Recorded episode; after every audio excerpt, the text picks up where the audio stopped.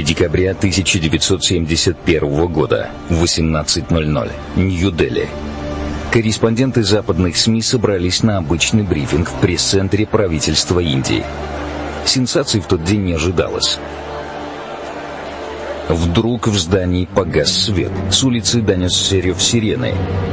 Журналисты не беспокоились. В городе часто проводились занятия по воздушной обороне. Ничего необычного. Но спустя несколько минут в темном зале прозвучал чей-то голос. «Джентльмены, это война». Вскоре репортеры передали своим изданиям горячую новость. В 17.47 ВВС Пакистана внезапно атаковали авиабазы Индии. Так взлетели на воздух последние надежды на то, что масштабной войны между двумя государствами удастся избежать. Поздним вечером индийский премьер-министр Индира Ганди выступила с радиообращением. Страна стоит перед серьезным испытанием. В ее голосе не было страха. Интеллигентная женщина приняла вызов генерала президента Пакистана Абу Мухаммеда Яхьяхана.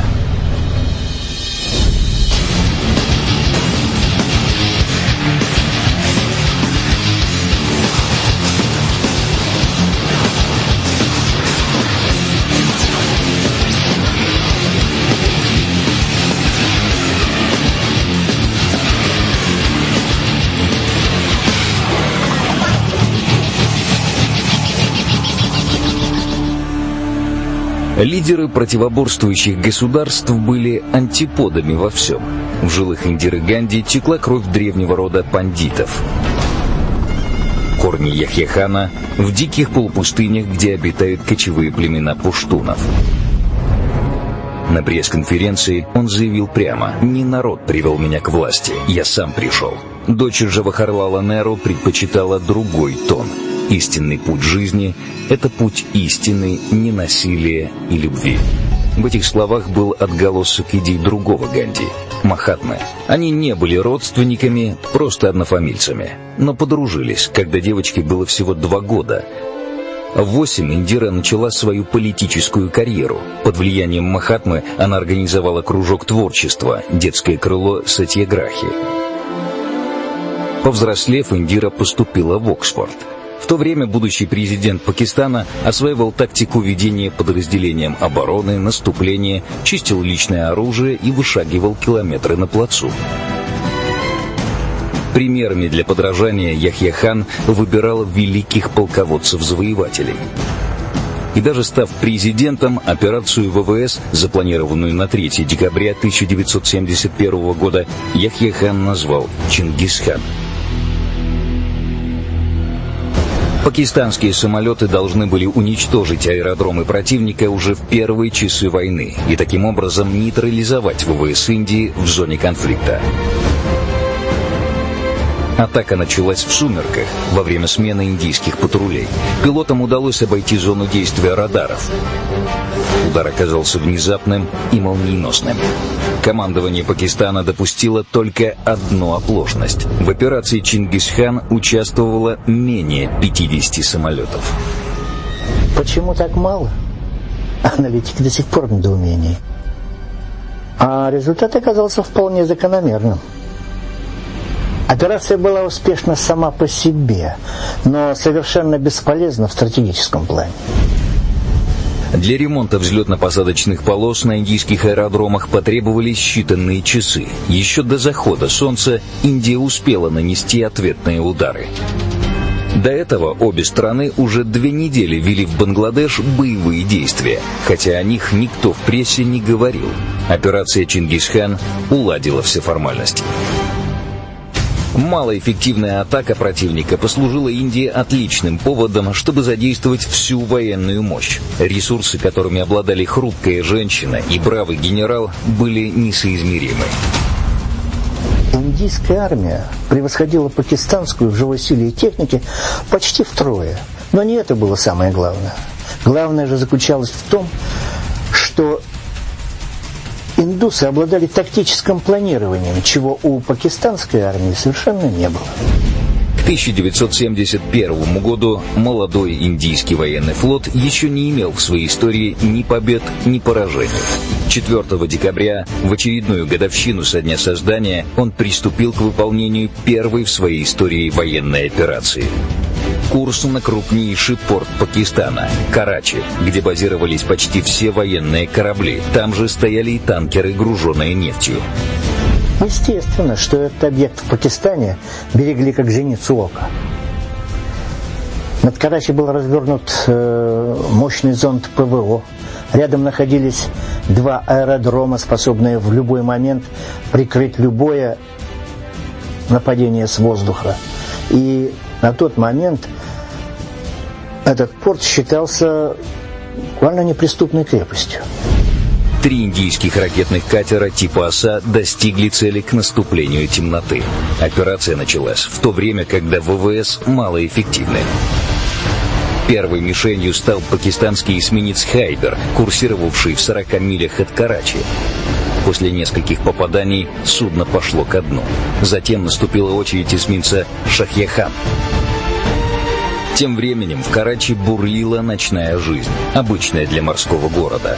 Три маленьких катера не были замечены в акватории порта, зато их удар оказался яркой вспышкой. Ракета попала по цистерне с нефтью, и этого оказалось достаточно для достижения главной цели операции. Пожар в порту удалось потушить лишь на четвертые сутки. Еще до рассвета начальник штаба ВМС Индии, адмирал Сардарилал Нанда, поздравил своих подчиненных короткой телеграммой. Операция «Трезубец» прошла успешно. Карачи пылает. Я вами горжусь.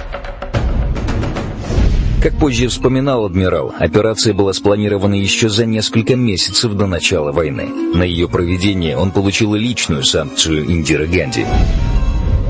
Я сказал ей, «Мадам, у меня есть предчувствие, что скоро будет самое время атаковать Карачи. В военном плане всю ответственность беру на себя. От вас требуется лишь политическое решение». Она немного подумала и сказала, «Что ж, адмирал, война есть война». Иногда Индире Ганди приходилось забывать о словах своего учителя Махатмы и переходить на язык оппонента, генерала Яхьяхана. Порт был парализован несколько недель, а вместе с ним и большая часть пакистанского ВМФ. Тем не менее, Пакистан спешно планировал ответный удар. Всего за год до войны с Индией в Пакистан прибыли три французские подводные лодки «Дафни», которые на тот момент были лучшие в своем классе вооружения. 9 декабря пакистанская подлодка атаковала индийский фрегат. Получив торпедную пробоину, судно пошло ко дну. Из 260 членов экипажа были спасены только 67. Эти победы и неудачи по-прежнему памятны в обеих странах, но глобальных масштабов противостояние на море достигло после того, как в конфликт вмешались сверхдержавы. Логика холодной войны подразумевала те э, виды вооружений, тот арсенал, которым не владели ни Индия, ни Пакистан. 14 декабря в Бенгальский залив прибыл американский авианосец Enterprise. Боевых задач в этом регионе он не имел. Судно было призвано внушать страх одним своим видом. В 1971 году Enterprise был самым большим кораблем в истории флота. Печально известный «Титаник» уступал ему в длине 74 метра. Президент Никсон решил показать, кто в доме хозяин. То есть поиграть мускулами и поддержать своего союзника Пакистан. Однако Никсон забыл о том, что у Индии также есть могучий союзник. В августе 1971 года Индира Ганди подписала договор о сотрудничестве с СССР. Навстречу авианосцу выдвинулась советская подводная лодка с ядерными боеголовками на борту. Такого поворота событий в Белом доме не ожидали. Капитан Энтерпрайза получил приказ ретироваться. Эффектная демонстрация военной силы США оказалась сорвана. СССР, наоборот, набирал очки.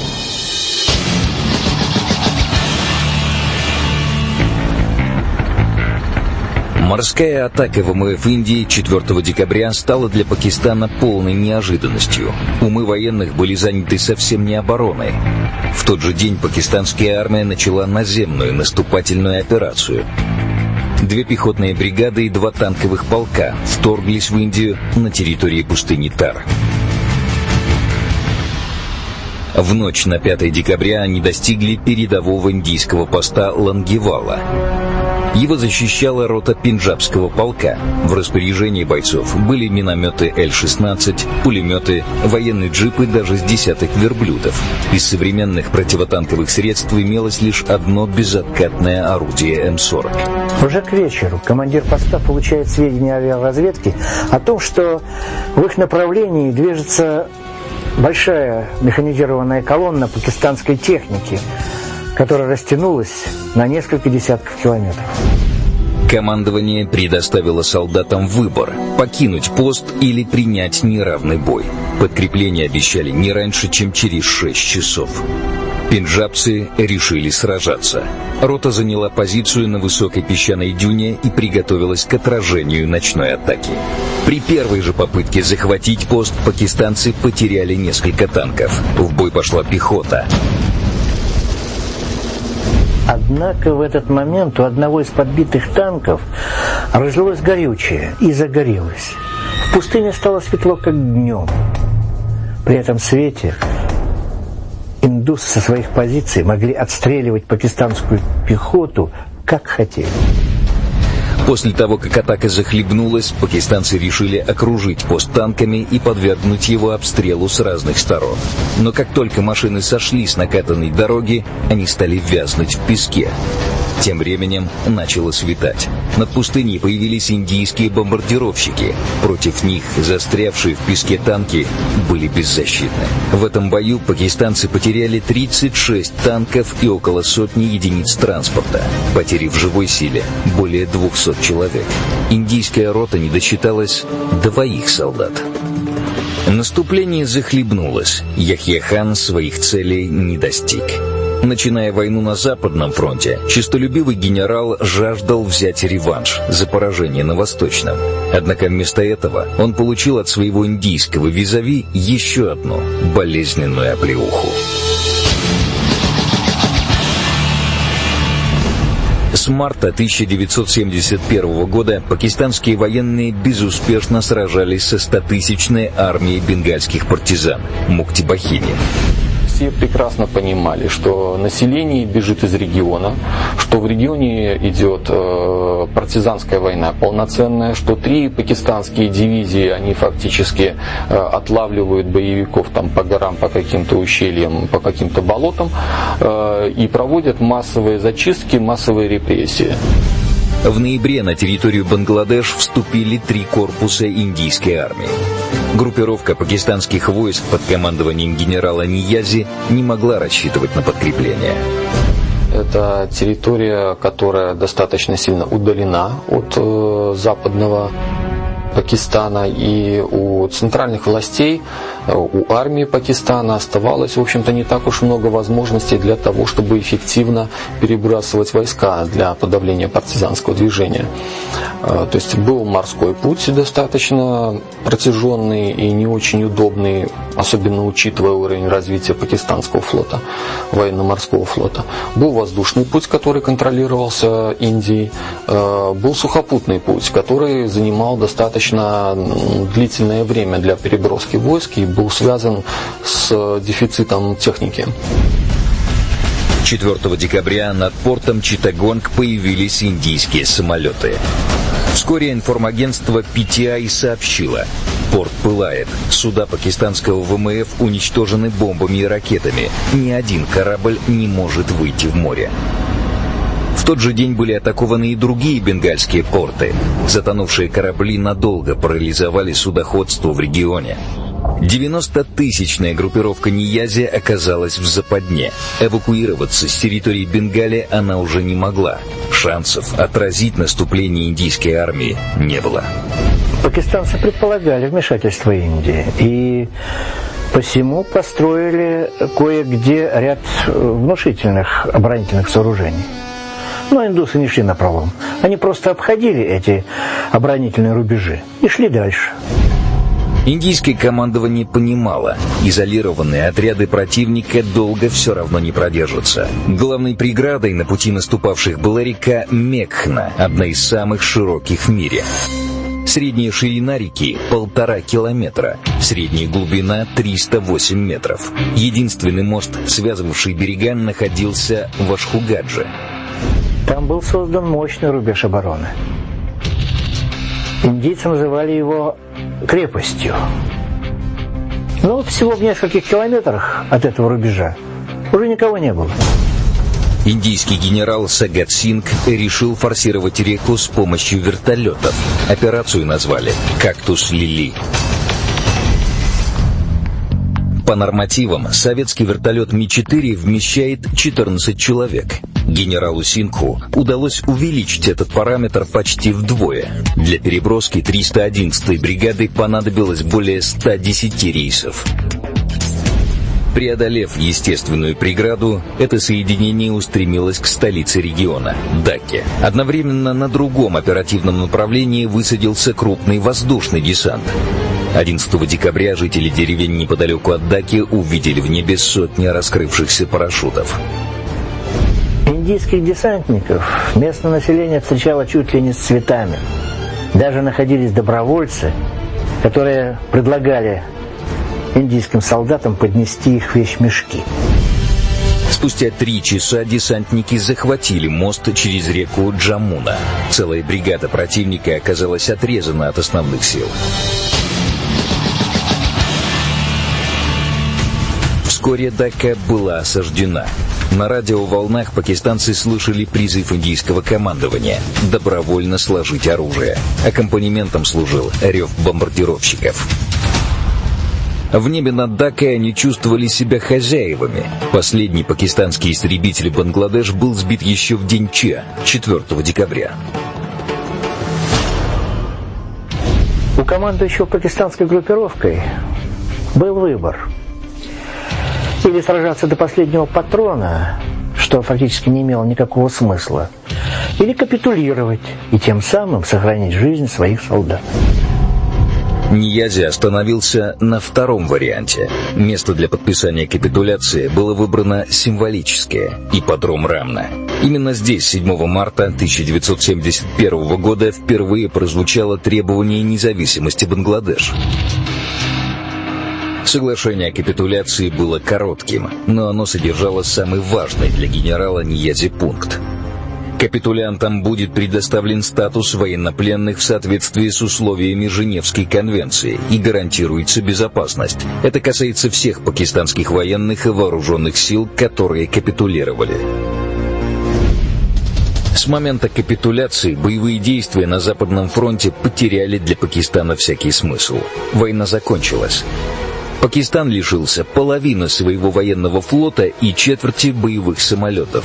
Безвозвратные потери в живой силе превысили 9 тысяч солдат. Более 90 тысяч попали в плен. Раньше в пакистанских газетах часто писали, что только мы, мусульмане, знаем, что такое война. Однако, когда они ее развязали, то проиграли эту войну по всем позициям. Главным виновником неудач пакистанцы считали своего президента, Яхьяхана. По улицам крупных городов прокатились демонстрации с требованием его отставки. Спецслужбы получили информацию о подготовке военного переворота. Яхьяхан не стал ждать развития событий и даже не попытался вмешаться в их ход. Уже на четвертый день после окончания войны он сложил свои полномочия. Власть перешла к амбициозному лидеру оппозиции, председателю Народной партии Пакистана Зульфикару Алипхутта. Политический курс страны существенно изменился. Пакистанское правительство э, принесло извинения э, народу Бангладеш, государству Бангладеш за откровенные акты геноцида, которые были осуществлены пакистанскими властями в конце 70-го года. Мы можем сказать, что вот этот акт покаяния, он получил неоднозначную оценку в пакистанском обществе. Но он способствовал тому, что наладились, более-менее наладились отношения между де-факто существующим государством Бангладеш для расследования действий пакистанской армии правительство Пхута создало особую комиссию. Ее возглавил юрист Хумадор Рахман. По данным международных экспертов, в результате геноцида в Бангладеш погибло более миллиона мирных жителей. Выводы комиссии были другими. Число жертв не превысило 26 тысяч человек. Однако сам факт геноцида был признан. Хумадор Рахман призвал привлечь виновных к суду. Но этого не случилось. Выводы комиссии в Пакистане не были опубликованы. Гриф секретности с них был снят только в 2000 году, когда никого из главных действующих лиц уже не было в живых. Пакистан безвозвратно потерял восточную часть страны. Да, Пакистан, Пакистан потерял Бангладеш. Вместе с этим Пакистан э, приобрел целый ряд э, возможностей для самодостаточного развития. Без поддержки дотационного региона, достаточно бедного и провоцирующего целый ряд э, внутренних конфликтов, которые необходимо было каким-то образом замерять, либо финансовыми потоками, которыми э, власти западного Пакистана не обладали, либо военной силой, что, как показала операция по замерению Бангладеш после провозглашения независимости тоже оказалось неэффективным. 10 января 1972 года лидер бенгальского движения за независимость шейх Муджибур Рахман с триумфом вернулся из пакистанской тюрьмы. Он стал первым премьер-министром Народной Республики Бангладеш и теперь мог воплотить свои мечты о ее будущем. В начале борьбы за независимость, э, по большому счету, у тех, кто провозглашал независимость Бангладеш, не было четкой программы действий. То есть не было четкого представления, э, что делать после того, как независимость будет э, уже, собственно, оформлена. Рахман начал социалистические реформы. Крупные предприятия были национализированы. Кремль приветствовал новый курс Бангладеш. Никаких э, серьезных реформ не было реализовано. То есть, э, безусловно, преобразования эти были, но они были малоэффективны. После голода 1974 года в Бангладеш начались народные волнения. Рахман ввел чрезвычайное положение. Оно означало конец демократии. Можем сказать, что это благополучный регион, он является меккой для туристов, как, например, э, территория Индии или территория соседних государств. Мы не можем сказать, что в Бангладеш идут инвестиции, мы не можем сказать, что Бангладеш играет э, какую-то заметную роль в ВВП региона, мы не можем сказать о том, что Бангладеш имеет какой-то геополитический вес. Политическая стабильность наступит в Бангладеш лишь спустя десятилетия.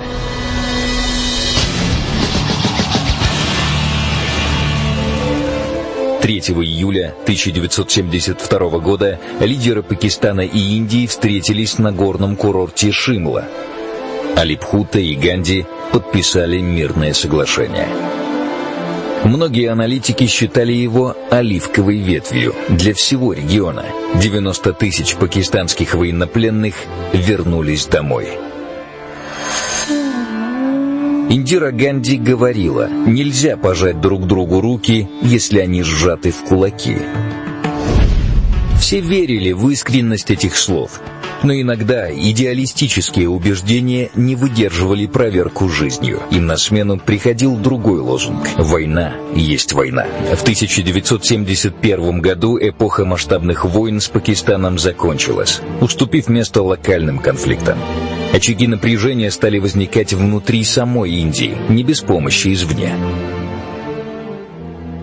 Долгое время западный мир противился влиянию, э, становлению мощных региональных государств в Азии. Это происходило на протяжении последних десятилетий, мы все этому являемся свидетелями. Это невыгодно с, э, ни с геополитической точки зрения, ни с экономической, ни с политической, ни с какой э, западному миру, потому что это нарушает ту гармонию, которая сложилась, то есть гармонию золотого миллиарда. Эти страны экономически зависят от Запада, и они хотели бы и дальше сохранить эту зависимость. В 1983 году сикские сепаратисты Пиджаба захватили свою главную святыню – золотой храм в Амрицаре. Спустя несколько месяцев противостояния Индира Ганди отдала приказ взять Золотой храм штурмом. Святыня была разрушена выстрелами танков и залита кровью ее защитников. Сикхи поклялись отомстить. Спецслужбы посоветовали Ганди удалить из личной охраны представителей этой национальности. Индийский премьер не восприняла угрозу всерьез. 31 октября 1984 года Индира Ганди была в хорошем хорошем настроении. Она долго выбирала платье для интервью английскому телевидению. От бронежилета было решено отказаться. Премьер-министру не хотелось выглядеть на телеэкране полноватой. Путь из спальни к офису вел мимо поста телохранителя Бианта Сингха. В его послужном списке были годы безупречной работы и только одна деталь, вызывающая подозрения. По происхождению Синг был сикхом, а в ответ на приветствие госпожи Индиры охранник выхватил пистолет. Убийство премьера стало национальной трагедией. Ее карьера не была безоблачной. Индиру Ганди часто критиковали, но и отдавали ей должное за успешные социальные реформы. Простые жители Индии по-прежнему называют ее матерью.